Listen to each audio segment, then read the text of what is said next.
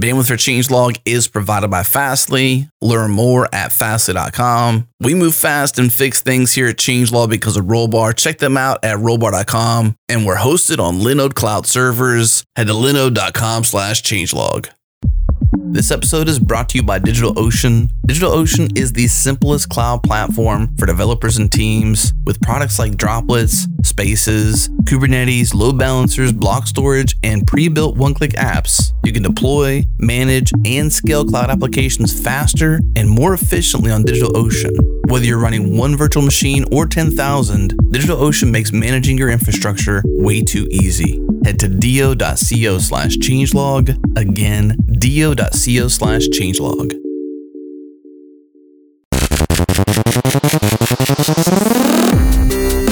Welcome back, everyone. This is The Changelog, a podcast featuring the hackers, the leaders, and the innovators in software. I'm Jerod Santo, managing editor of Changelog Media. This is a special two part series for you to end 2019 on a bang. We sent our dear friend Gerhard Lazu to KubeCon for the very first time. You may remember Gerhard as our resident infrastructure expert. He's been part of the Changelog family for years now, and we couldn't think of anyone better to rep us at KubeCon than him. On this first episode of the series, you'll hear from Bryan Liles, co chair of the event, Priyanka Sharma and Natasha Woods from GitLab, and Alexis Richardson from Weaveworks. Okay, I'm passing it off to Gerhard. Enjoy. I'm Gerhard. Today is the 19th of November 2019, uh, day one of KubeCon North America and the Cloud Native Conference. Uh, we are here with Bryan Liles. He's the co chair and senior staff engineer for VMware. Um, we watched this morning Bryan have a great keynote. I really enjoyed it, and especially the dance that he started with. I really loved it. Um, and I thought it was a great keynote. Um, I enjoy the conference so far. This is my first KubeCon. It's a great conference 12,000 people. That's so many people. Uh, but tell us how it was so far for you, KubeCon. Oh, wow. So, my KubeCon journey for this conference started months ago. Oh, wow. Um, I think we started in July. And so, just to let everyone know how this works, is that we put out a call for papers. And um, I don't know when this is going out, but we're having another one, a call for papers like December 4th for um, Amsterdam next year in, in the March. But we pull out a call for papers. We get many replies like um, I don't know the exact number, but it's thousands. And then we have a program committee, and the program committee, we need that because um, we're doing um, 14, 15, 16, 17 different tracks here at KubeCon. And there's no way that me and my co-chair Vicky could actually read all those talks or and then score them. It just would never work. So what we do is we bring together about 110 people, and we tell them, here, you're going to look at talks in applications or operations or machine learning or um, networking or, or something like that. And we make sure that every talk gets about four to five reviews and they're scored. And the score is, um, the scores are interesting. They're scored in like four or five categories. And it's just like originality, what we think the speaker has done in the past. Um, have we seen talks like this before? And then what happens from there is then um, we get these this huge spreadsheet. Yeah, we use a spreadsheet. And and then what we do is we go through and the in the co-chairs go through every single talk. So let's say if we had three thousand, we have to look at three thousand talks times four or five reviews. So imagine that can be up to fifteen thousand things. And then we just put together and we figure out that we have, you know, 12, 13 to 17 talks per track and we organize and we order them and we make this thing. So what everyone's seeing now who came to KubeCon is a lot of work, and I did it over vacations and and over weekends, and um, it was a, a ridiculous amount of work. But the reason we do that is for this reason that people come and they see our keynotes and they're like, "Oh wow, that keynote was inspiring!" Like, or they go see a talk and they're like, "Wow, I saw this talk." But the best part is that all this stuff that we're doing, I mean, minus a few talks, are going to be on YouTube in a few weeks. So you could just not come. So, but that's only part of the conference. The other part of the conference is our SIG stuff. And our SIG updates are Um, we have two types of uh, SIG, and a SIG in cloud native world is special interest group. It's a, a, group that is focused around some kind of topic. So we have Kubernetes SIGs, and then we have CNCF SIGs. Kubernetes SIGs probably, as you can figure, are, are around Kubernetes. So there's a lot of those. So all of those will get one or two talks, and it's usually like a like a um, intro talk, like um, let's say SIG um, apps, and that's talking about applications running on Kubernetes. So SIG apps would have an intro of what they are, meet the members, and then they would have a deep dive into some topic, something they're trying to solve right now. And then on the other side, we have our CNCF SIGs, and um, what those are are like the cloud native. They're not focused around any particular product. Like, and here's something else. Um, I co-chair that. Um, I do my day job, but I also co-chair one of the CNCF SIGs, and that's SIG application delivery. And what we're trying to do is figure out how people are writing applications in a cloud native world. So we'll do a beginner talk, and then we'll do an advanced talk. So the goal here, and with our, and including our pre-day stuff, where we have like a whole bunch of mini conventions all in one, is to get people who are in this cloud native space somewhere to come meet people and hear topics they would not hear about. And the best part about this is the first piece. It's meet people. Um, I, I, watch. I will not go to a single talk while I'm here at KubeCon, but um, between now and probably January or February, I'll probably watch 50 or 60 on YouTube. And but I take advantage of being here to actually uh, meet new people, um, forge old relationships, and and just basically put myself out there as a person who is trying to succeed in this space. Long answer, but that's what it is. It's very comprehensive, and I think we got so much out of that. So, the thing which I would like to add is that um, you're right. The talks, you can watch them on YouTube, but there's so many other things happening around the conference. It's difficult to even comprehend the scale of the exhibits that different sponsors have, and some great interactions happening there games, contests, demos, um, pairing stations and pairing setups and solving problems together. It's so amazing to watch everybody contribute. The thing which I enjoyed today very much was going to talk to the Ask Me groups.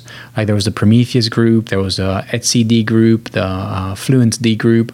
Um, it was really great to go and talk to those maintainers in a corner and the sort of interactions that where would you have that? You'd maybe have to go to PromCon or right. to the specific conferences to get that. I was so impressed by these small things, which in themselves are really big if you think about it.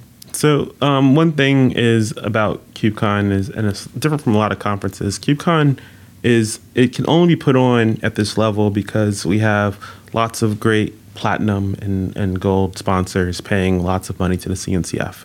You know, and, and people can have opinions about that, but it's not about that. It's not about enterprise. You'll notice that on the stage, um, when when big companies like Microsoft or IBM Red Hat or VMware come on the stage, they can't sell a product. And we actually coach them not to sell a product. We want the people that come on stage from these companies to talk to the audience who mostly developers and operations people and there are some executives and, and VCs out there too but we want to talk to our community the community that's building things so um, what you said especially like around the meet uh, uh around the ask me's those are important um, because there's two things one I want to talk to the people who write the software that I, I like to use. Like, yeah, it's nice to be able to meet um, people from the Prometheus project or or people from the Envoy project. That that's that's real cool. But the other side is for the the writers of the software. And this morning, um, I did an update as a project update for CNCF incubating and um, graduated projects, and I just picked a few, and then I brought people on stage for two reasons. One, I don't think some projects are getting enough. Um, they don't get enough press because their developers just don't think that way, or their heads down, or it's just like boring stuff. Um, DNS is boring, and it should be boring. If DNS is exciting, um, we have bigger problems in life. So, starting off with CoreDNS was just to show people, hey, um, I didn't even put a URL up there. Just go Google it or something. And if you like it, you like it. If you don't, you don't. But also getting these developers who who write software. So um, a good example of that was I brought one of the founders of the um, what's it called, the Open Policy Agent. O OPA. OPA. OPA, yeah. And you know what? That software is boring too. But to see the passion of Torin explaining about their their custom language Rego and how all the integrations work, wow. Yeah. And, the WebAssembly piece, I thought was really interesting how that fits into the big right. picture. And if you didn't know that, you were like, "That's policy, boring." But it's not boring. It's um, it's interesting, and and I want these developers who spend all this time working on this stuff to have an outlet. And it's a little counter to what people were doing before. And you know, whoever comes behind me will probably do it different. But my thing is spotlight on people creating good things, and that's and that's what I take these opportunities to do. I have a platform. I'm going to use it for that. Yeah, that's that's a great um, um, summary of what happened this that this morning. I really enjoyed being in the audience from my perspective. Um, as you mentioned, OPA, I haven't even uh, heard of that project, uh, the Open Policy Framework, Open Policy it's, Act. it's, it's, it's Open Policy Agent. It's Open made Policy by a Agent. company called Styra, and the gentleman I'm talking about named Torin. And the crazy thing is that, um, of course, I wait to the last second to put these together, um, just because that's just how the world works. And so I reached out to Torin last Wednesday. I'm like, or no, it was last Monday, and I'm like, hey, this is gonna happen. Give me slides. So even though you spent six months reviewing all those uh, submissions and preparing, there were still last minute things, and all that to make a conference which has been running so smoothly. It's only day one, but already I feel that so much has happened, and I connected with so many people. I had so many interesting conversations. So I think the focus on that, the focus on getting people together, and less about attending talks unless you're really interested in them. I think that's a great way of Right. approaching. It is. And I know this is changelog and you all talk about open source. So this is what we're doing. We're trying. So, funny thing, um, KubeCon slash Cloud Native Con is the largest open source conference in the world. Crazy. Um, we are we are talking with big companies and small companies and all in the between, and and like end users and individuals or people just talking open source. I mean, it's all around cloud native for the most part, but it's all open source. So it's great that we are giving people the outlet. And yeah, I do wait till the last minute to do the updates because um, there's so much other things going on. The the update talk is actually the last thing in my mind. So it's more of let's get the the talks, the agenda, and then let's get um, my keynote, which I'm going to do on Thursday, and I'll talk about that in a second. And then um, we'll talk about um, this update, and because it's, I mean, it's it's a couple hours of work, so um, that's how we do that. And so when it comes to representation in different companies, every single changelog sponsor is present at this conference. I was like looking through everybody there, and it was it took me a good hour roaming the halls and the um, showcases for the sponsors. It's unbelievable how many people are here and how many like the buzz is immense. I really enjoyed that, and I haven't seen this happen at any other conference. So hats down, the biggest conference, um, amazing dis- discussions, amazing people, and um, everything is running so smoothly. So a big. So uh, I will I will actually say this about things running smoothly. Um, Linux Foundation has the best events team in the industry. Um, there's also there's a lot of good events teams out there, but the Linux Foundation they're really good at this, and a lot of the success goes to people who don't get named in these talks, but they're there. Um, they're finding the they're coordinating the location. They're working on the speakers. Um, they're setting up the agenda. They're actually doing like the groundwork for this. So this is a this is a big event.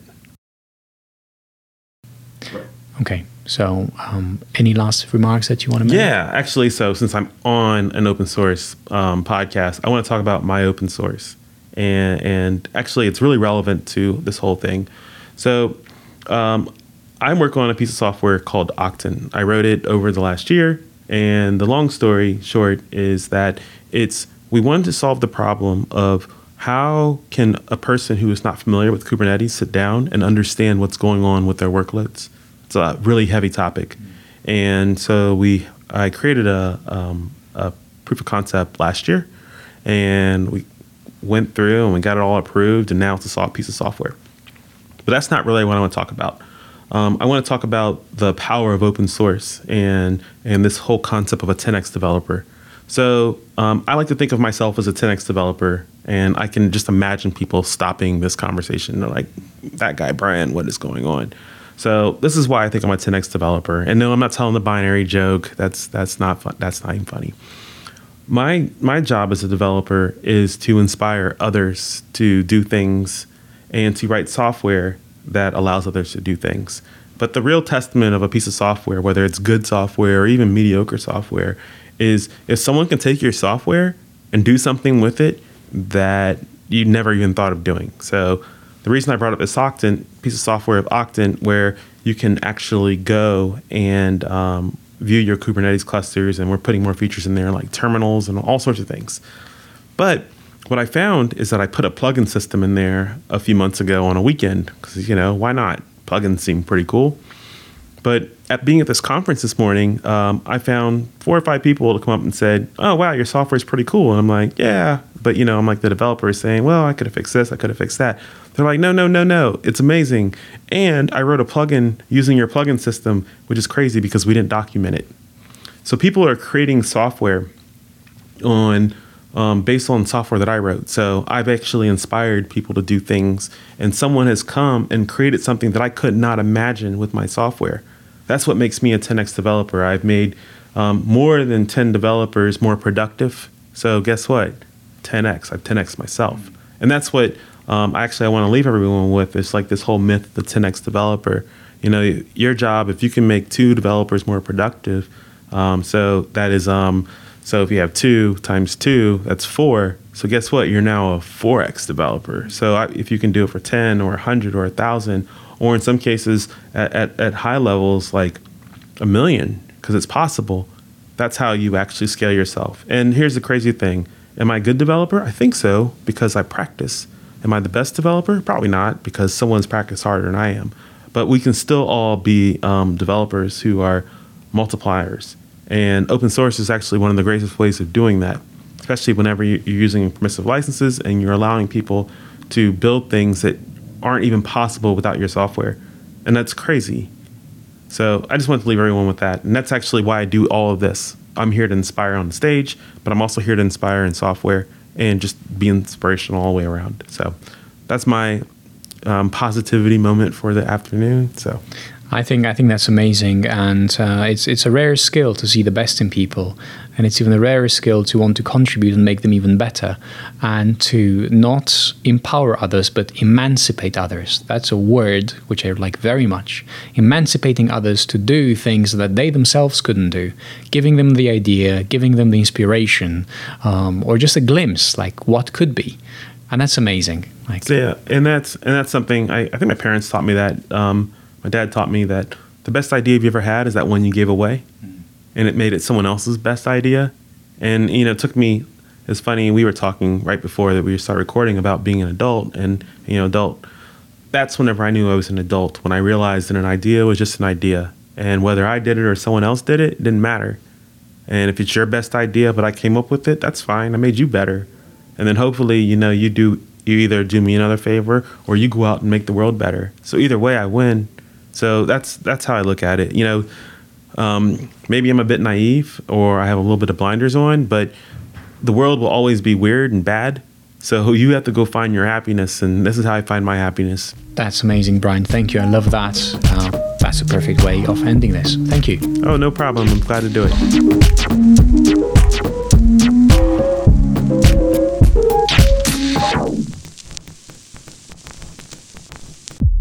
This episode is brought to you by GitPrime. Git Prime helps software teams accelerate their velocity and release products faster by turning historical Git data into easy to understand insights and reports. Because past performance predicts future performance, GitPrime can examine your Git data to identify bottlenecks, compare sprints and releases over time, and enable data driven discussions about engineering and product development. Ship faster because you know more, not because you're rushing. Get started at gitprime.com slash changelog. That's G-I-T-P-R-I-M-E dot com slash changelog. Again, gitprime.com slash changelog.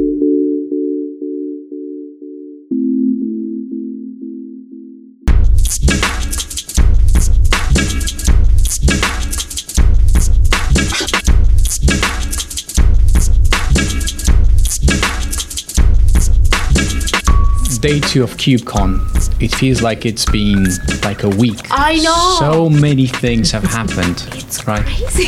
I know. It's the biggest conference I've been to. It doesn't stop surprising me. Um, the amount of talent, the amount of openness, friendliness. I am really, really surprised by what I've seen here. So today we have uh, Priyanka from GitLab and Natasha, also from GitLab, and they're here to talk about um, Kubernetes, releases, and anything else in between. So, would you like to introduce yourselves and tell us a little bit of the history? Sure. Um, thank you so much for having us. As you said, I am Priyanka. I serve as Director of Technical Evangelism at GitLab, which is very similar to developer evangelism, developer advocacy, and other companies. Uh, and our job is to build GitLab's technical brand by participating in the ecosystem, by being um, useful members and contributors. Uh, I also serve on the board of the CNCF, which is the Cloud Native Computing Foundation, uh, who are the people who, who bring you this event and are the home for Kubernetes and a bunch of other projects. So that's me. Yeah. I'm Natasha Woods, and I'm the head of corporate communications for GitLab. Um, and a little bit of background before that. Um, I worked on PR and marketing for CNCF. Uh, my first announcement was Kubernetes coming into the foundation uh, several years ago, so that was very exciting. Um, I also worked on a lot of the promotion for KubeCon, including the uh, first one under the foundation uh, when there was only 1,083 of us, and now there's 12,000 of us here this week. And um, I'm also a Kubernetes contributor. I was the marketing lead for uh, release 1.9, 1.10, and 1.15. Wow, that's amazing. That's a lot of releases. So, even though things have changed a lot since those days and the whole community and ecosystem has grown so much, um, what do you remember from those days? A lot of work. okay. uh, no, the the spirit's still very very much there. I mean, at that time, everybody was really excited about it coming under the foundation and, and a lot of contributions and a lot of people um, outside of Google. I mean, Google was very much still involved, but a lot of people from, you know, Red Hat and, um, uh, you know, even Mirantis and, and, and tons of different companies uh, were getting really involved and um, there was just a really great spirit of community and collaboration and just trying to kind of figure this out. Like how do we how do we take all of these contributions and um, how do we release on a, on a smart cadence and um, you know just for kubecon like how do we make this a developer first event and how do we educate people and how do we uh, bring people uh, in that you know have been doing this for a while and pair them up with people who maybe haven't been doing this for a while and then on top of it, it's it's launching a foundation, and it was kind of a, a, an experiment. Like, is this going to work, and is this going to thrive? And um, you know, the foundation has 129 end user members. I'm not talking about the vendor members; that's over 500, but right. that's that's just end users. Um, you know, like the Ticketmasters and the Home Depots and and Fidelity, Fidelity, and you know the Air Force and and, and companies like that. Um, so it's really a testament to all the work that everyone's been doing, you know, the last five years with Kubernetes, the last four years with the foundation. Um, so it's been a lot of fun. And, and now I'm at GitLab and uh, I'm getting to do it all over again with, with the rocket ship of a company this is. And so it's a lot of fun. Yeah, I remember. Uh, I think I attended the first uh, KubeCon that was under the foundation in Seattle, right? Yeah, mm-hmm. there were I think 700 or so folks in the room there. And it was totally different size wise and it was the first time i was actually engaging with the sort of like what i call the systems systems people uh, because i'd done mostly like web development stuff before. So i was extremely nervous. I basically didn't want to go but i went because we i'd been working on the open tracing project which we wisely put in the foundation. Um, and the first uh, like the you know the day zero kind of thing there was a meetup uh, the kubernetes meetup and i went there and i was like everybody knows so much. This is intimidating. I should just run away. But people were so nice. Everybody just welcomed me and like i was completely they made me feel so comfortable. People were going out of their way to do that and they didn't even know me right? And i just my heart just warmed and i had actually ended up having a great time at the conference. And since then, I've been attending all of them and been on the program committee for a lot of them. And I that's the nice thing that ethos is the same as you were saying, Natasha. It's like yes, there's like 12,000 people here now, but so many people are new first timers, just like I was, you know, in 2016. And they're all like, we're bringing them into the fold, we're welcoming them in, and I think this is why it's the best community ever. I would, I would, re- I would totally agree with everything you've said. The one thing which really stuck with me from today uh, was um, Tim, I believe. He was talking about uh, project over company, right? And he was saying how it doesn't matter which company you're from because we're meeting in this space, which is the open source, the Kubernetes, and everything that goes around it, CNCF, right? So much more than just Kubernetes. And the approach, the way everybody approaches the problems that we're trying to solve is so friendly. And the scale, even though it's so much bigger than it was a couple of years ago, it's exponential growth. It's exponentially better, I would say. Right? So Yeah. things haven't changed in the way people approach it, but the scale makes it so impressive. So the one thing which I keep noticing is the documentation Yes. for all these projects is so good. Yes, I mean, Why is that? I think there's a lot of hard work that goes behind it. Um, so it's nice. I think the CNCF does a good job of gently pushing projects in that direction of like, hey, documentation is really important. And I think it's part of the graduation criteria as well, right? It, it is, and they also provide um, documentation Resources, funding. So they provide resources, which I know a lot of projects outside of a foundation and outside of a large company may not have such resources. Um, but but they do they do provide those resources, which is wonderful. Yeah, and I think you know the cool thing, as you were saying, Tim said, project over company. So people's identities are becoming about the work they do on project X, Y, or Z. And when that's the case, you start thinking holistically. And so your project is like a product. You want people to use it. You want, like, otherwise, what's the point, you know? And so I, I, I did this myself on the open tracing project, right? When, when we got, got it going, we weren't developing in a vacuum. We were developing for people, and so you got to make the, make it easy for them to use it. So I spent, as Natasha said, a lot of time uh, on the Open Tracing website just writing things down. Or if I didn't know, like that some level of technical detail that was beyond me, I was like harassing people to make them do it. It's like, hey, hey, I don't understand this. Can you explain it? Can we do this? And that was, and it was kind of like grunt work, right? It's it's not the most fun, but we pushed through and then suddenly we had a bunch of stuff that was super useful and then adding to it is actually a lot easier. It's kind of uh, actually if, at gitlab we have like there's the product documentation but there's also the company process documentation which we call the handbook. And i can't even imagine what it must have been like for sid our ceo when he started it because you're like the blank slate blank page problem. But now it's so in the habit that oh update the pro- update the process on handbook. That's like the natural thing you do when you change a process. And so i think once the ball is rolling same for documentation same for process documentation then edits are a lot easier. Mm-hmm. And so i think that's kind of where we're at with cncf projects and that's why it's i think very good. Yeah, at GitLab we say handbook first and we iterate a lot. It's, it's actually one of our values is iteration and I think that that's a really good lesson for open source projects. Yes. Is document first, iterate.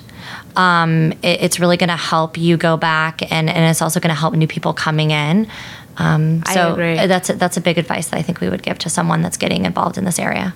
I think the nice thing, which is true for GitLab and also most open source projects, is that everyone's distributed, right? It's everyone's remote. There's no office, and then there's no way to communicate if it's not written down, and that ends up helping a lot. One thing which I would add to this is that I was watching PromCon um, a couple of days ago, and I forget his name, but what I do remember is that I went to the GitLab handbook, and the dashboards, the operational dashboards. Ben Kochie or, or Andrew Newdigate? I think Ben Kochie. Yeah, he's a, uh Prometheus core team member and GitLabber. Right. And having looked at the handbook, everything was there. So even from someone that didn't know that that thing even existed, it was so approachable. So I looked at that, I clicked a couple of links, and all of a sudden I could see everything I wanted to learn from. and that's something that just happened.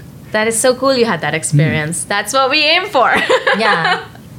So I really enjoy that, I have to say, and works beyond the internal team. It also oh, works for outsiders that may be interested in, hey, how does GitLab do this or how do they do that? Yeah, I mean, there are people. Start. I talk to a lot of startups. I don't know why. It just happens, and they're telling me like we basically are copying your GitLab handbook because it's the best way to document process and be efficient as a company. And uh, it's nice that we've been able to provide sort of a starting point for a lot of folks. And I'm seeing this momentum like grow. More and more people are coming and telling me this. So it's pretty cool. I would just I would just go a step further with the uh, the documentation and um, a little story of working on the release team. Yes. So uh, when we were working on release uh, 1.7 and 1.8. Um, more from the communications side, and I, and I and I I mean communicating with the different um, uh, stakeholders and contributors and and and people that are you know really giving back, but also the companies that. Um, you know, are, are seeing what's coming down the line for the new releases and things like that. Um, we didn't have a ton of documentation on that. Um, so for 1.9, um, Jaice DuMars uh, really championed, he was the release lead at the time, he really championed uh, documenting the process and documenting everybody's roles. So you can go, um, and, and, and you can see all this documentation now, but what are each release team members' roles and responsibilities? What is the previous experience that they should have before they are um, elected to these roles? Because it, it changes each time for the release. And um, what are the key steps that need to happen from a timeline perspective? I mean, they've always had a timeline, but it was a little bit more detailed. And um, and then we just iterated on it for several releases. And so Jaice came to me and he said, we need to write down something for marketing. And marketing is always a very last thought, but there's so much more into it than just maybe, you know, uh, tweeting something out or calling a reporter to get an article. And so um, I sat down and I documented everything I did um, for that release, and we implemented it. And then we implemented it for 1.10. And then I was lucky enough to have my second child, and I had I was on maternity leave, and so I wasn't able to really update the next person and help them through if they had questions because I wasn't available.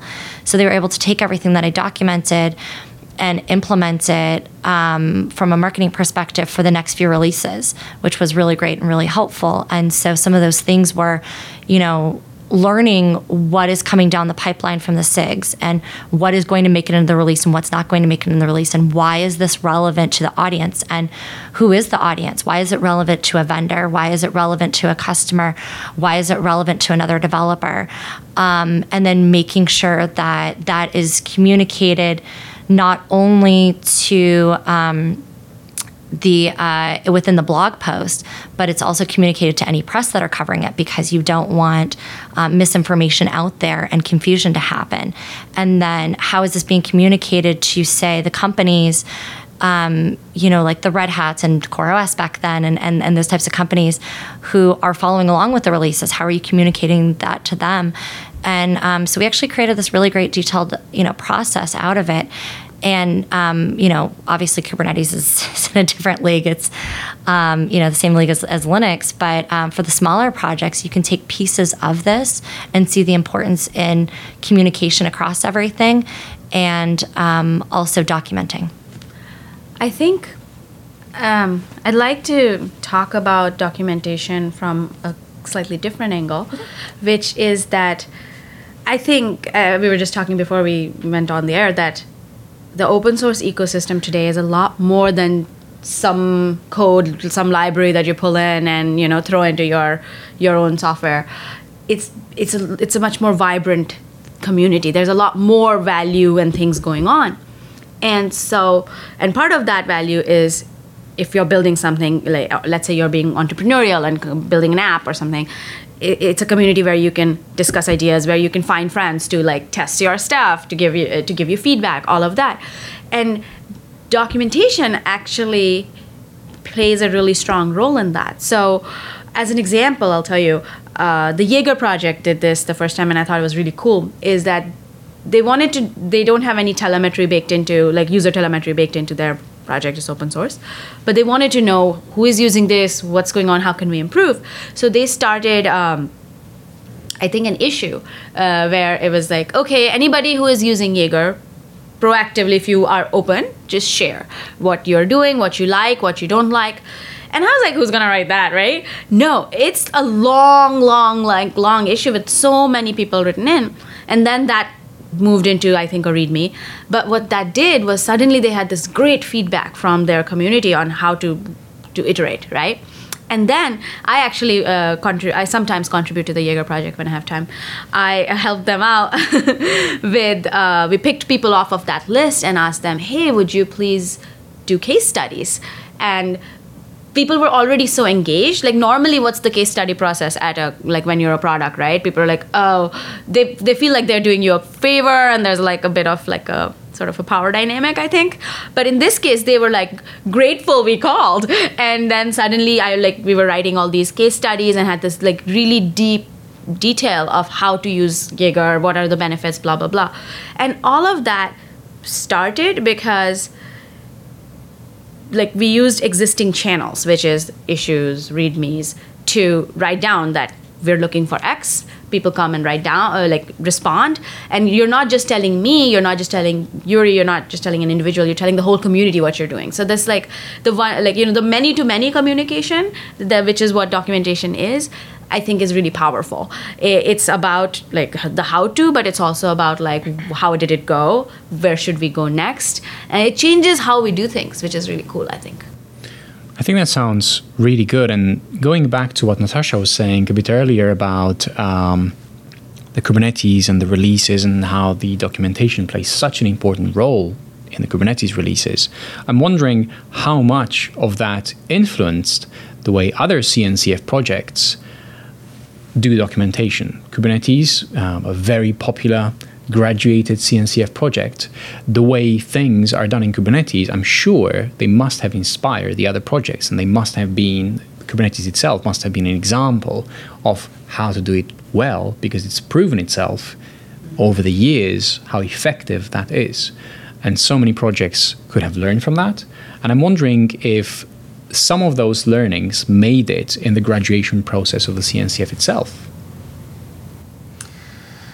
Uh, I would say that you would have to talk to the TSC about uh, about their decisions around the graduation pro- process. Um, but I will say that events like KubeCon bring the community communities together and allows them to talk to each other and learn from each other. And um, the projects will host different deep dives at KubeCon, and so um, you can go into the deep dives and uh, really dig into the project, what it's doing, ask questions, learn, you know, things like that. So um, I, th- I think there's a lot of cross communication um, that happens. And I know definitely for some of the younger projects coming in, um, probably did look up to to Kubernetes and and, and what they were doing, and, and everything was f- as freely shared between yep. each other, uh, which is great. I know when um, so I launched a lot of the projects that came in from a PR perspective. So I would write the blog post and I would work with them to to get some press about um, what their project was and, and and things like that. And I looked at the documentation and the anecdotes of people of how they use it to get myself up to speed because right. all these technologies are not the same. so I had to learn a lot of those very quickly and, and, and not having a background as a developer. Um, this was really, really helpful. Um, but people could also read through everything that's documented and make a decision on if they even wanted to donate their project and and if they wanted to be part of a community and um, so so I think it's powerful in different ways. Yeah, um, as someone who's worked on a few of the smaller projects, um, I can definitely say that the Kubernetes governance model and like how they're structured, right? Like how you do the releases with them and what, what the processes are absolutely like influence how like smaller projects do things. I think there's obviously there are things you will do when you're a kubernetes level project that you just don't need to do when you're like a like a sandbox project that just came in right? It just doesn't apply.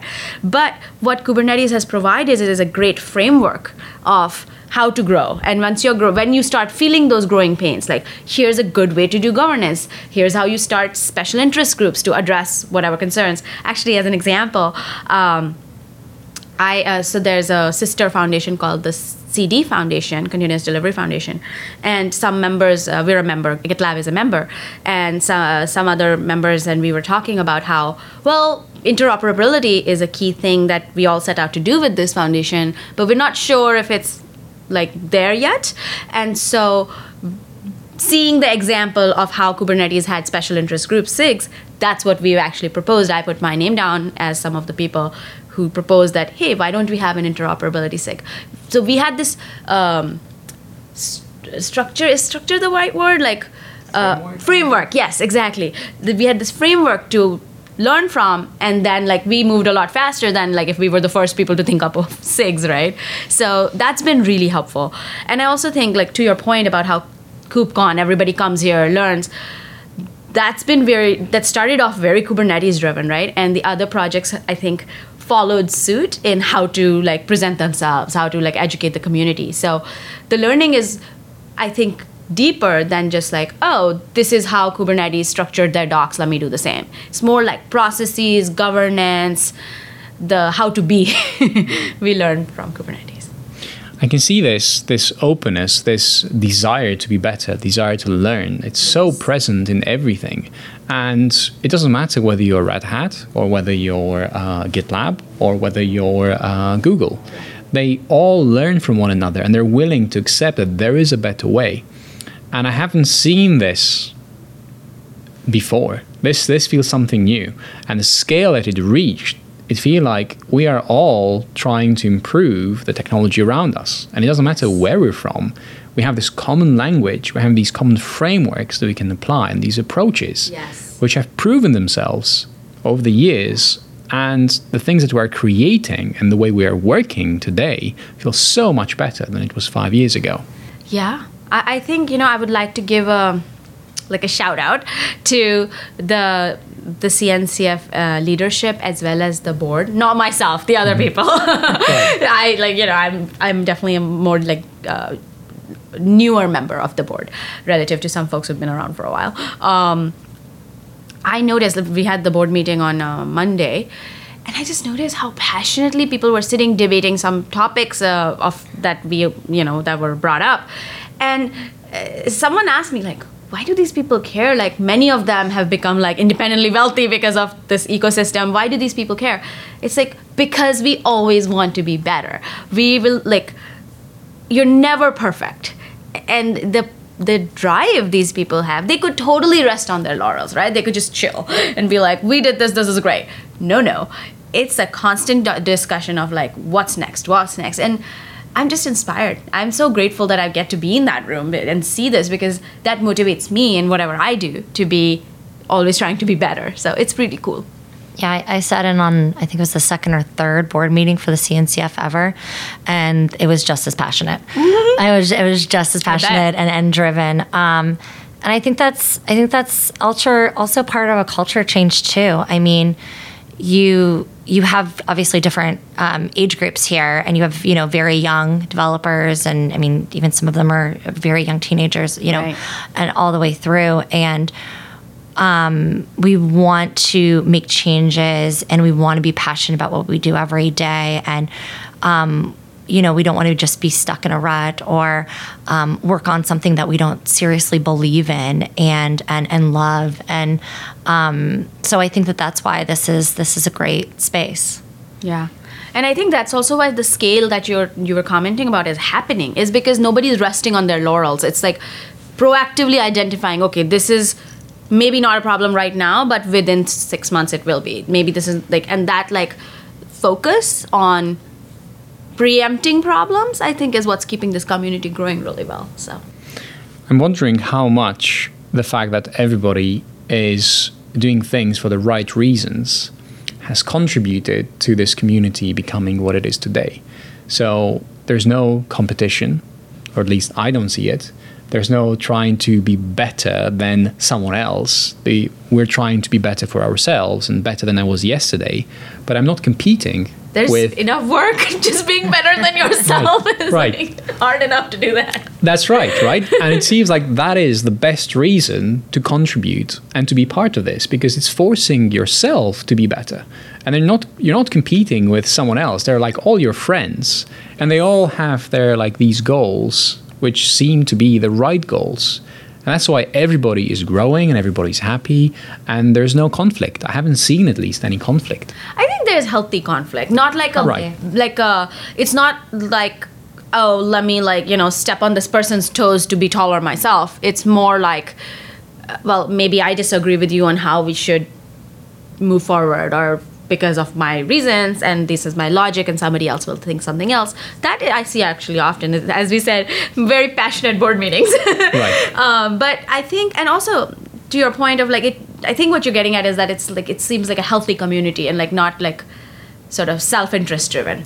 Exactly. And I think there's obviously we're all very great, but there's also good like checks and balances in my point of view because I've noticed this like anytime you know it seems like let's say I don't know somebody something is like somebody's maybe un- unintentionally taking advantage of something it's brought up really quickly and it's discussed in the open and so I think it people nip it in the bud and you have to be watchful of that because realistically this community represents it's a powerful community where like everyone's really humble but these are the people that control a lot of like IT budgets and like decisions on like what's what software is bought somewhere etc so it could get very um, people could get very self-interest driven but I think there's a check and balances, and also the avenues for people to actually promote themselves. Like I, act, I voluntarily spent a lot of time in the sponsor showcase today because I was having such a good time, like talking to like different uh, booths. I even tweeted about them. No one told me to do it,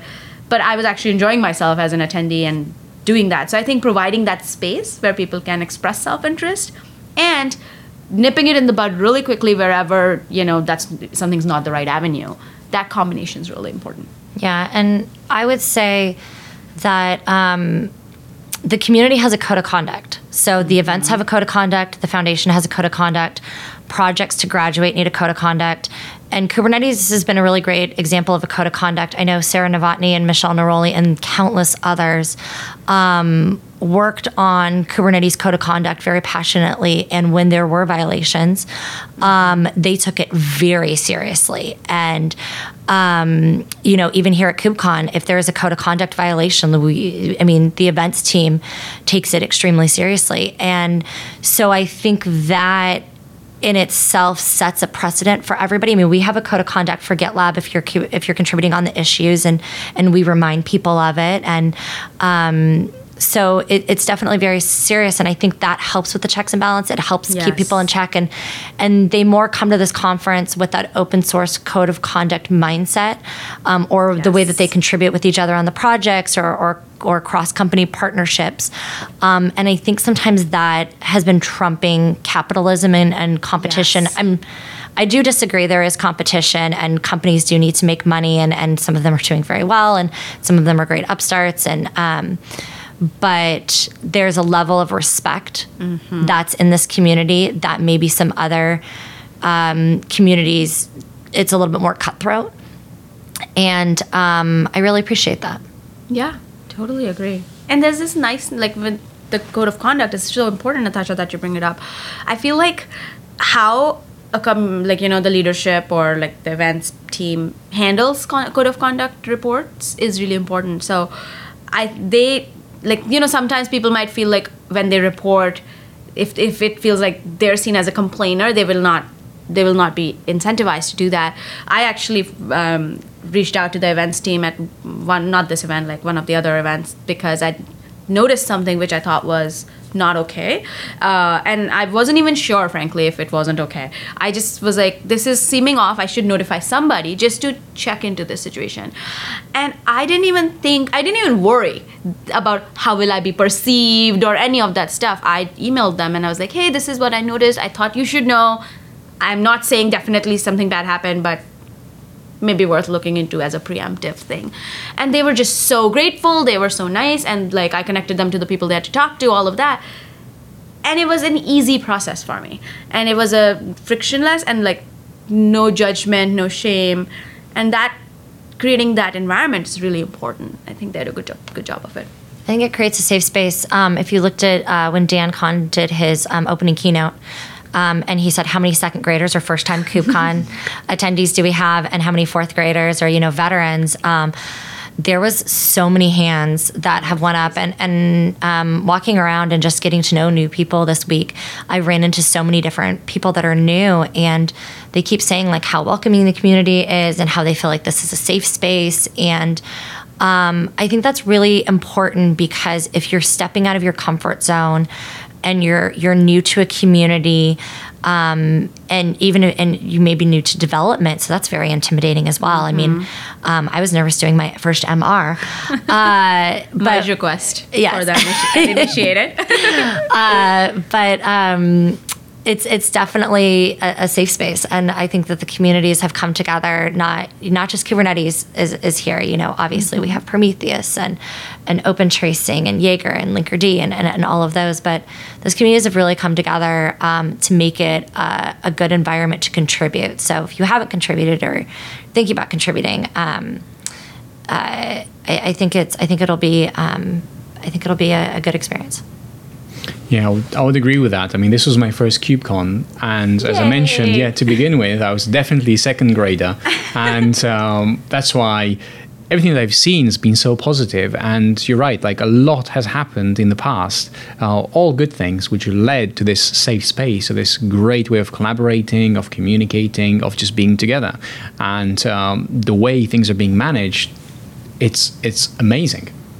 Yeah, and, and you mentioned earlier about um, you know you wonder if Kubernetes has influenced the smaller projects that have come after it.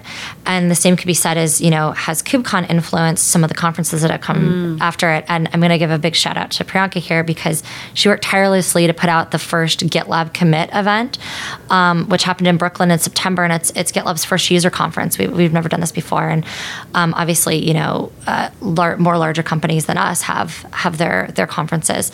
And, um, we fashioned a lot of that conference after KubeCon. Um, we wanted it to have that same f- learning and open community feel. We wanted it to be a safe space. Um, we wanted people to walk away just just having a great experience. And you know, um, our events team has, has been great about doing that. But um, it was it was a big influence for us. Absolutely. I, I think, like, the biggest thing, at least for me, when I was thinking about GitLab Commit, was that we want to be like KubeCon in that content is king. You have to educate. You have to have real stuff to say, not some like not some like pitches, you know. Um, and we focused a lot. I, I borrowed a lot from the program. I'm on the program committee for KubeCon and that thank god because i was able to like kind of mirror that process not as we didn't need to be as complex because you know it's the first time event but i had a framework a playbook to work with and that i think created the good content that we saw at gitlab commit. Because everything was documented. Everything was documented. So circular. We keep coming back to this right? It's yeah. That's it's great. pretty cool. Um, so, what do the next six months look like for you, or maybe between now and the next KubeCon, which is in 2020, October or November? Well, uh, Amsterdam first. Uh, right. There's EU. Uh, so there's three actually: EU, uh, Asia Pac, and US. So three miles, the three like checkpoints in the year, right. I think. Um, so what's next?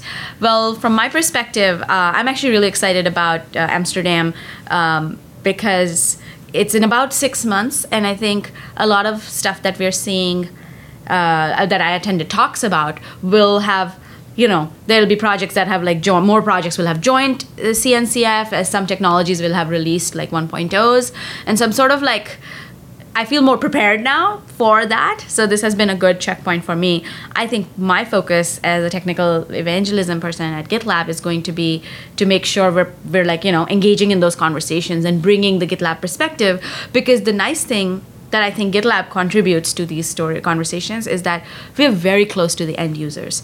We ourselves are an end user, right? It, because GitLab is also on a um, DevOps transformation, cloud native journey, and like over 100,000 organizations use GitLab pretty extensively. Even randomly walking down these halls, I would meet people, they'd be like, oh yeah, I'm a GitLab user. I'm using it to deploy to Kubernetes. I was like, rock on that's awesome and so it's a really big priority to just like engage with the community and bring keep bringing that perspective in so that's like on a high level what i'm thinking about Yeah, not to freak you out, it's four months away. Oh, it's March. shit. It's March thirty one or thirty first.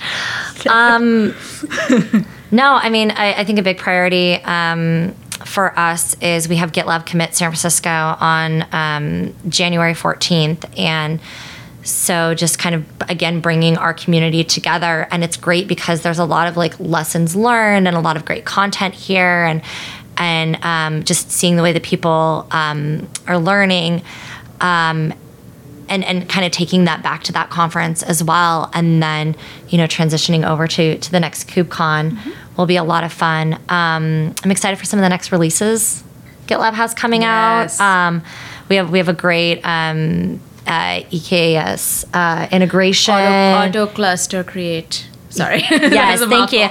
Autocluster Collate. Uh, we have a great Crossplane integration That's a big one. for um, our release is coming out on the 22nd of November. So I'm excited to see that.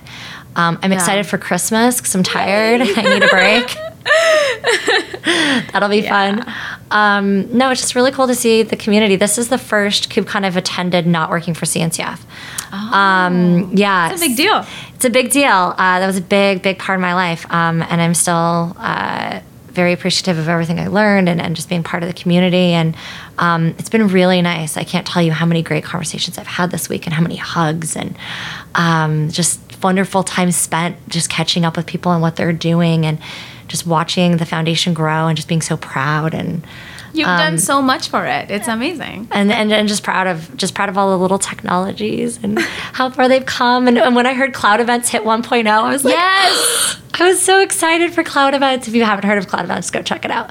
Um, but they hit their 1.0, and I was like, man, I remember when Yeah. Doug Davis first that brought that into the SIG, and look what it looks like now. And Yeah, that one actually is really useful because so I I'm a track host at KubeCon, and so I introduced a talk about cloud events, and there's a lot of confusion around like cloud events, Knative, which one to use type of thing. And this talk it's by Ian Coffey, and uh, so people can look it up. And it's I think it's like a a future of cloud events, something like that. There's future in the title, but it really shows well how those two work together. So cloud events has like, and I learned, which I didn't know before that session, just like it's really matured and it's like pretty useful part of how to do serverless eventing, basically. I'm gonna have to go to the CNCF YouTube page and check out that vi- um, the, really the, the video um, from his session. Yeah, he like did a. It was so funny. He had this demo which was like AI bots talking. Uh, to each other and like there was moods he could set. So he set the mood distracted. And so the bots just started saying things like sparkly sparkly so distracting. Unicorn here. So it was just like random stuff. But it's like demos like that like it makes the story accessible and interesting. Uh, and i feel like i came away much more knowledgeable of cloud events and knative and how the two work together blah blah blah so highly recommend that one Can I add that application to my kids and go and sleep? That's really funny. That would be wonderful. I actually just wanted to like the 12.5 release that you mentioned for GitLab. I think has is really like got some impactful stuff. One thing that um, we had so much cool stuff to discuss we didn't touch upon is just the importance that we are seeing at this conference of multi-cloud.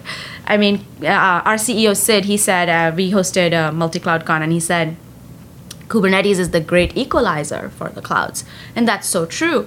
Um, and uh, in 12.5, which is coming out on in two days' time, um, GitLab's going to ship with Crossplane, which is an open source project, which uh, basically enables application portability between clouds because it's a uni- it's a universal control plane where every cloud is a first class citizen.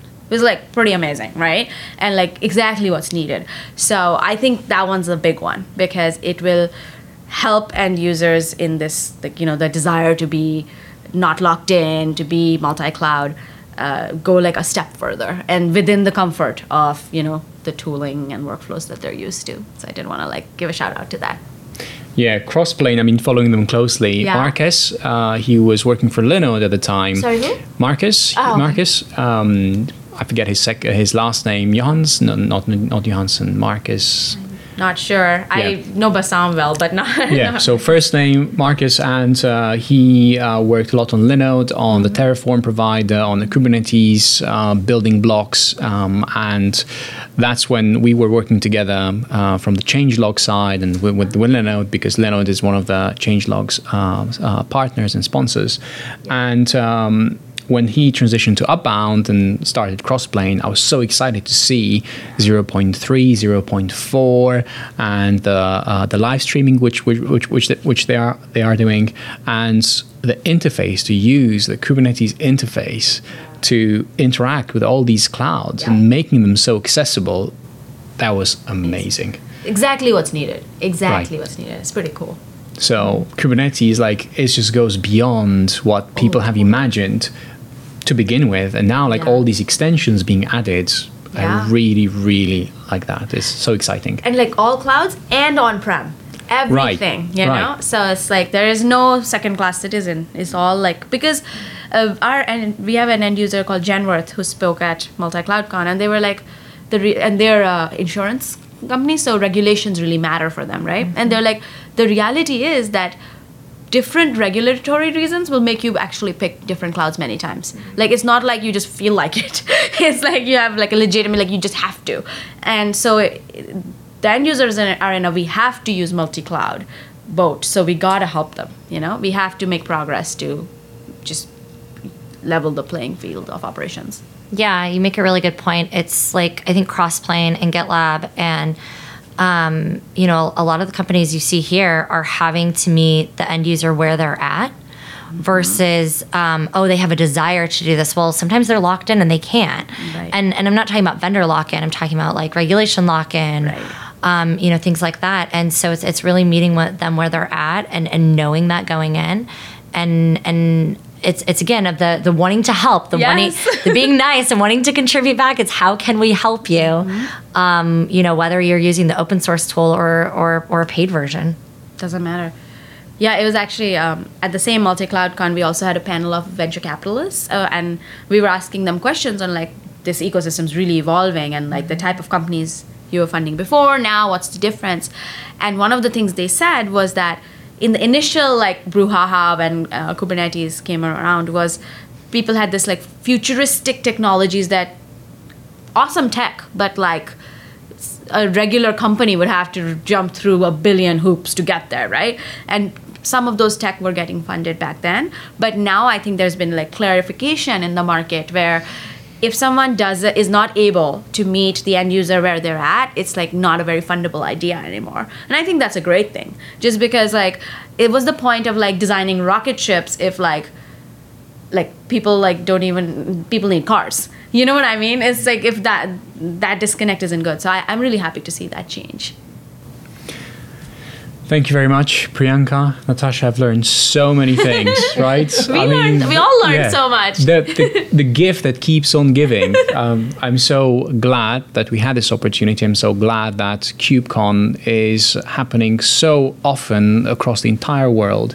Um, I highly encourage anybody that is even mildly interested, or even if, even if they're not, just join it, see what it's all about. Um, it's an amazing experience, and it's really difficult to capture it in a couple of words or even like in half an hour. We could be talking about this on and on and on. It's like so many aspects. A bit of something for everybody, and actually many things, and things that no one even expected. Um, I there are many things which I didn't expect, and they're all amazing. So thank you. Thank you for having us. thank you so much for having us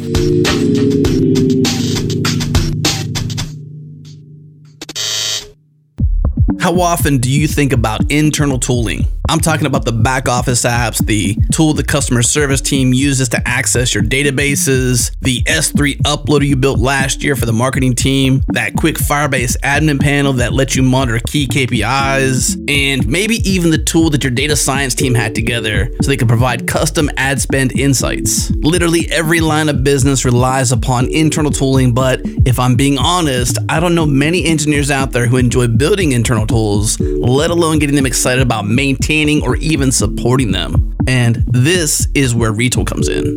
Companies like DoorDash, Brex, Plaid, and even Amazon, they use Retool to build internal tooling super fast. The idea is that almost all internal tools look the same. They're made of tables, drop downs, buttons, text inputs, and Retool gives you a point, click, drag and drop interface that makes it super simple to build these types of interfaces in hours, not days. Retool connects to any database or API, for example, to pull data from Postgres, just write a SQL query and drag and drop a table onto the canvas.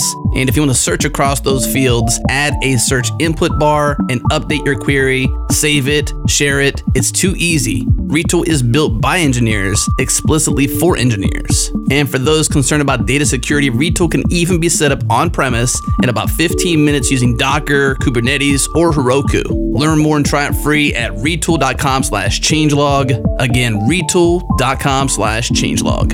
And by our friends at Square, we're helping them to announce their new developer YouTube channel. Head to youtube.com slash square dev to learn more and subscribe. Here's a preview of their first episode of the Sandbox Show, where Shannon Skipper and Richard Moot deep dive into the concept of idempotency.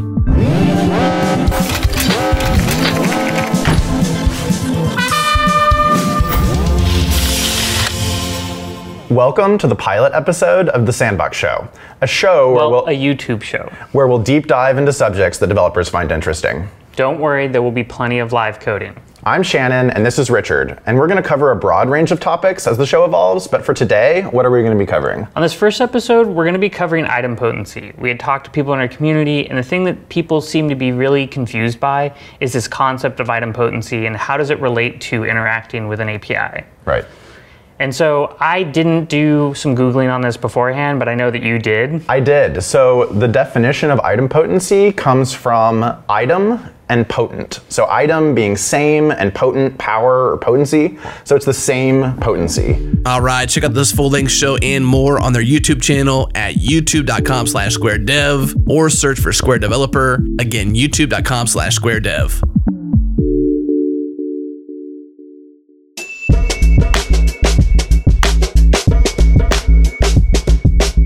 It's uh, the 21st of November 2019. It's the last day of KubeCon. Um, it's a sunny day. We had two days of rain and wind and misery. Uh, the spirits were high. Everybody was super excited. And now, on a sunny day, we have Alexis from Weaveworks with us here, sharing some of his mindset and sharing some of his takeaways from this amazing event. Thank you. Nice to meet you, Gerhard. Glad to be here. What got you really excited at this KubeCon? I was t- tweeting about this this morning.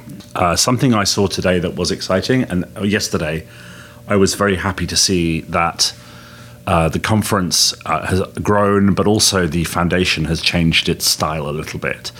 And people are now um, coming through the community and from other communities, other open source communities, other technology communities, and saying that they want more of a say and a role in how the foundation works and therefore how the ecosystem functions, how the projects work, how we add value to end users, and all of these things, which I think represents a passion from the community.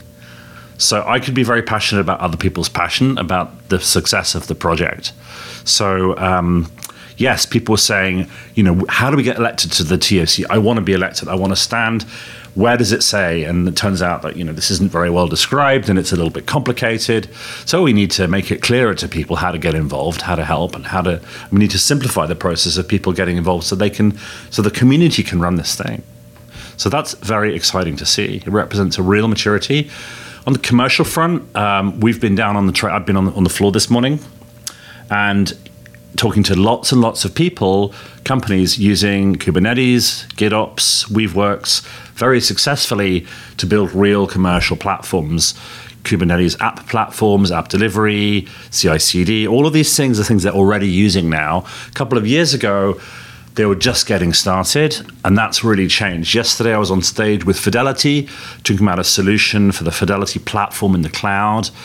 You know, it's been a long time waiting for a big financial to make that kind of bet of putting everything in the cloud. There's been a few others as well, but it's very impressive. So that's been great. I think that's really exciting to see. It's not just a maturity in the way the community is approaching this um, ecosystem which has grown so much. And a lot of ecosystems, when they get to a certain point, they start to degrade. Right? And I think this is something that we're seeing here where there's some good balances and good checks in place, which make sure that everybody participating uh, is focused on the positive, is trying to do things better, is trying to improve, so that the ecosystem continues to grow in the same positive way.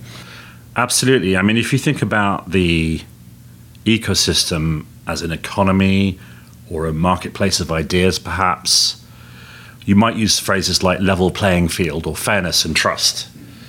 Uh, continuing the analogy, if it is if it were a table like the one in front of us, uh, somebody could overbalance it. You could have those four corners, which are what are they? You know, the end users, maybe the projects, maybe the small vendors, maybe the big sponsors. And if you overweight the table by putting a big weight on one corner, it will collapse.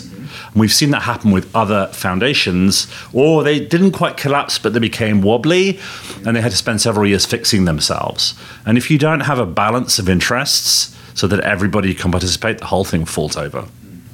I think that's a great analogy, and that you know helps people understand a little bit more what is maybe one of the things that are special about the CNCF, about the Linux Foundation, about um, Kubernetes and KubeCon itself. We can see these good principles yes. everywhere around us. For example, we want to see great projects. Um, I'm personally involved in projects like Flux and Argo now, which have joined together.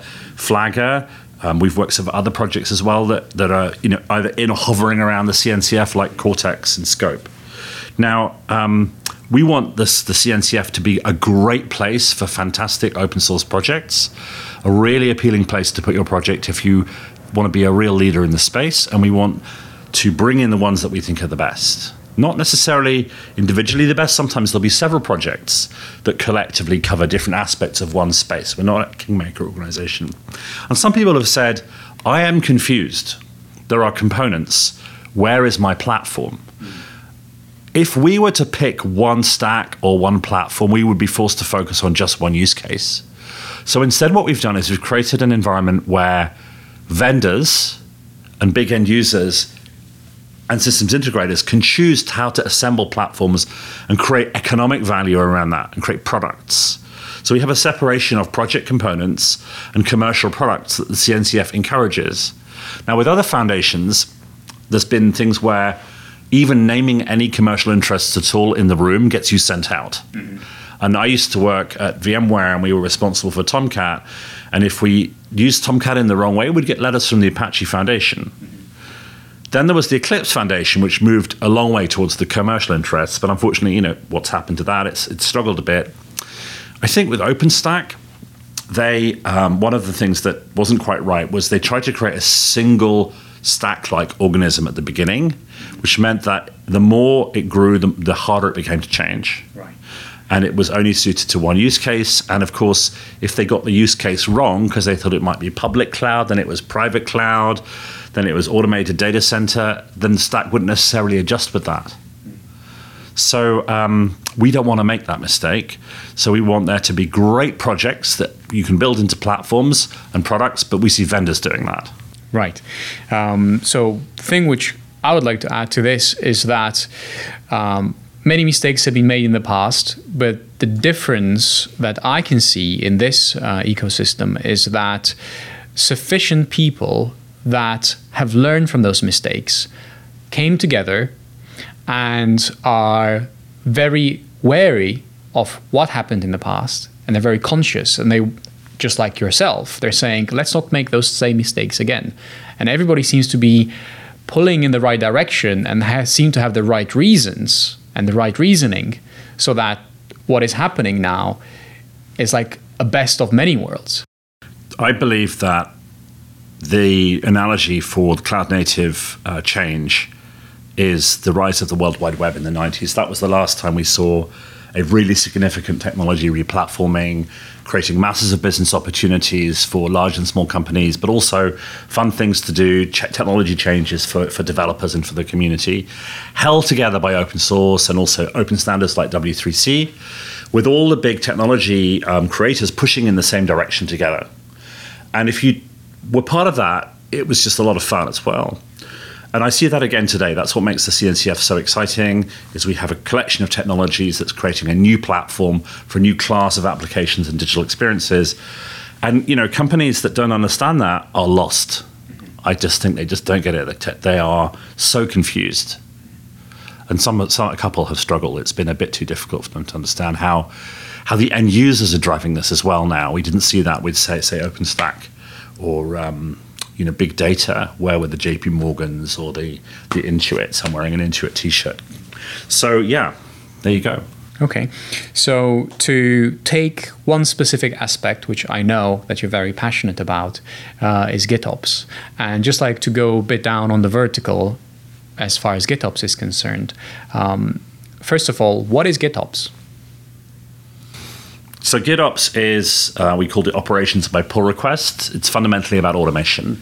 Uh, Git and Ops. So Git is, uh, as you know, uh, an open source, uh, shared uh, control system for um, documents and code, which has many implementations, including GitHub, GitLab, Bitbucket, and others. And actually, you know, you don't even need to use Git for GitOps, but it's probably the best implementation of the concept.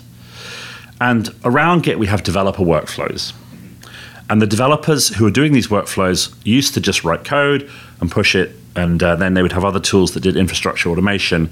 With GitOps, you see a much tighter coupling between that and a new class of automation tools for operations.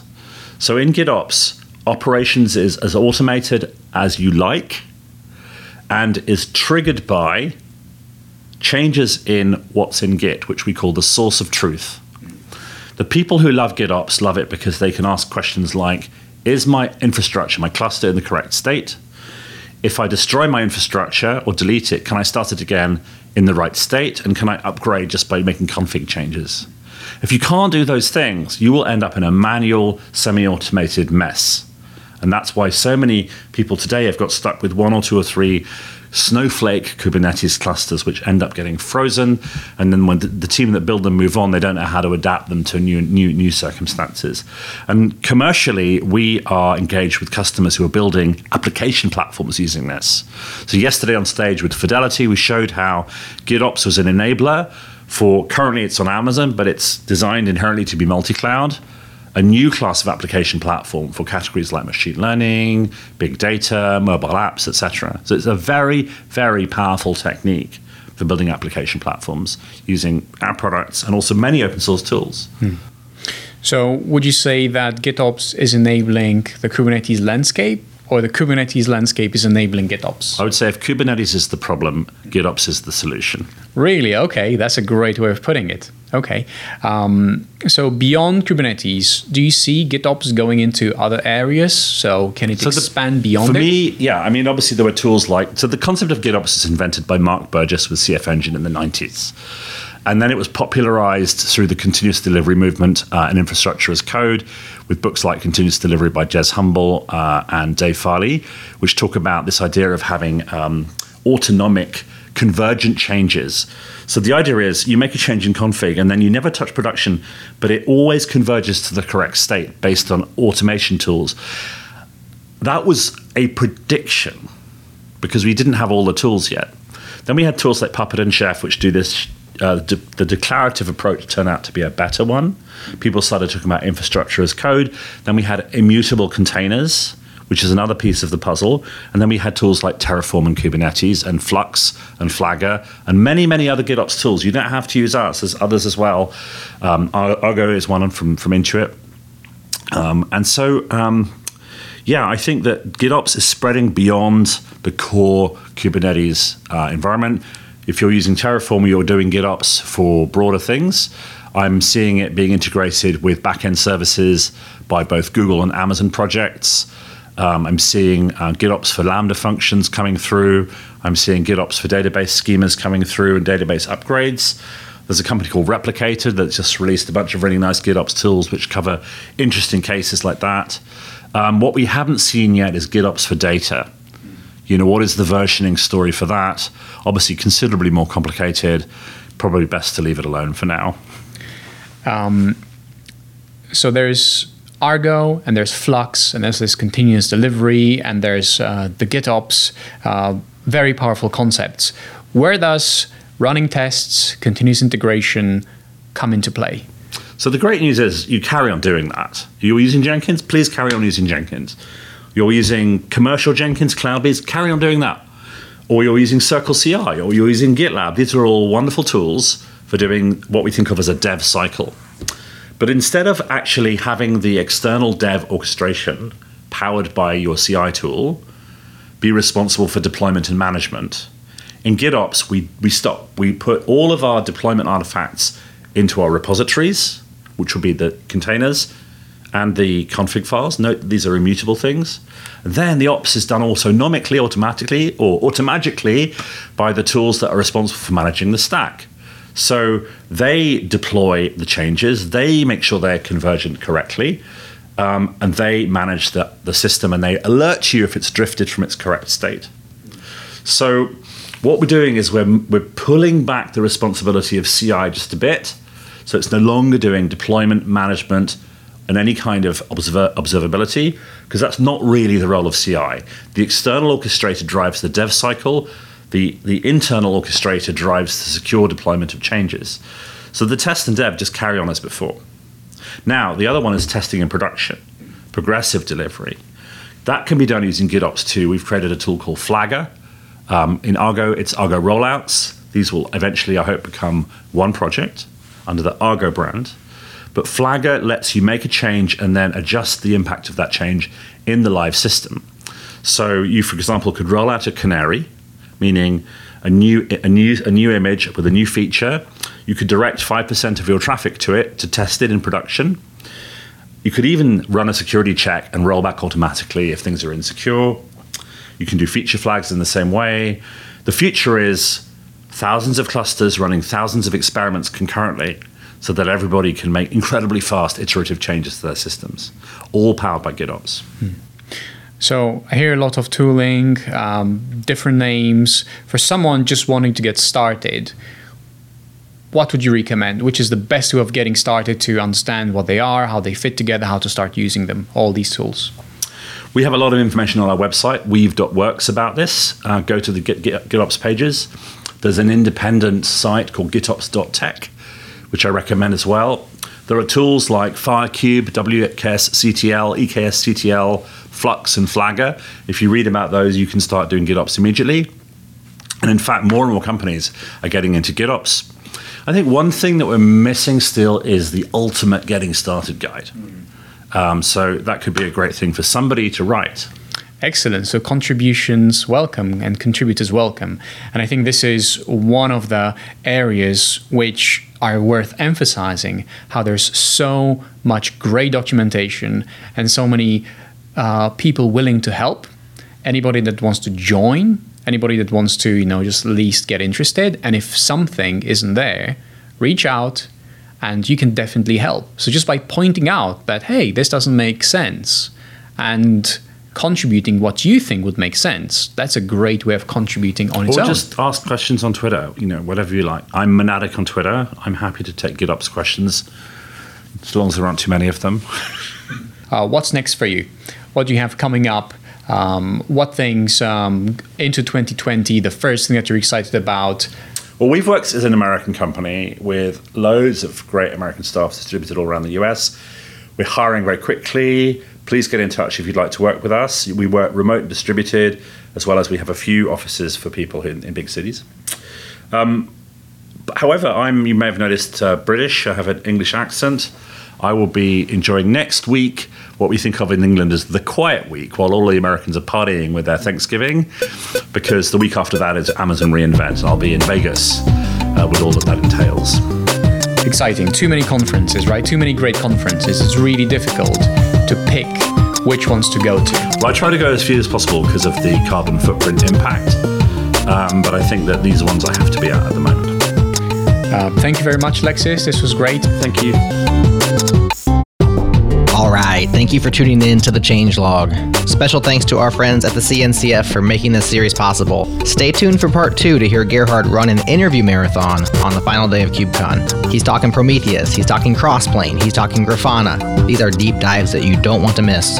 If you haven't yet, upgrade to our master feed. Think of it like a mono repo for Changelog podcasts. Get this show, Go Time, JS Party, and everything we produce all in one place. You've got nothing to lose. Our music is produced by the Beat Freak. Breakmaster Cylinder, be sure to support our sponsors. You know, Fastly, Rollbar, and Linode all have our back. Thank you for listening. We'll talk to you next time.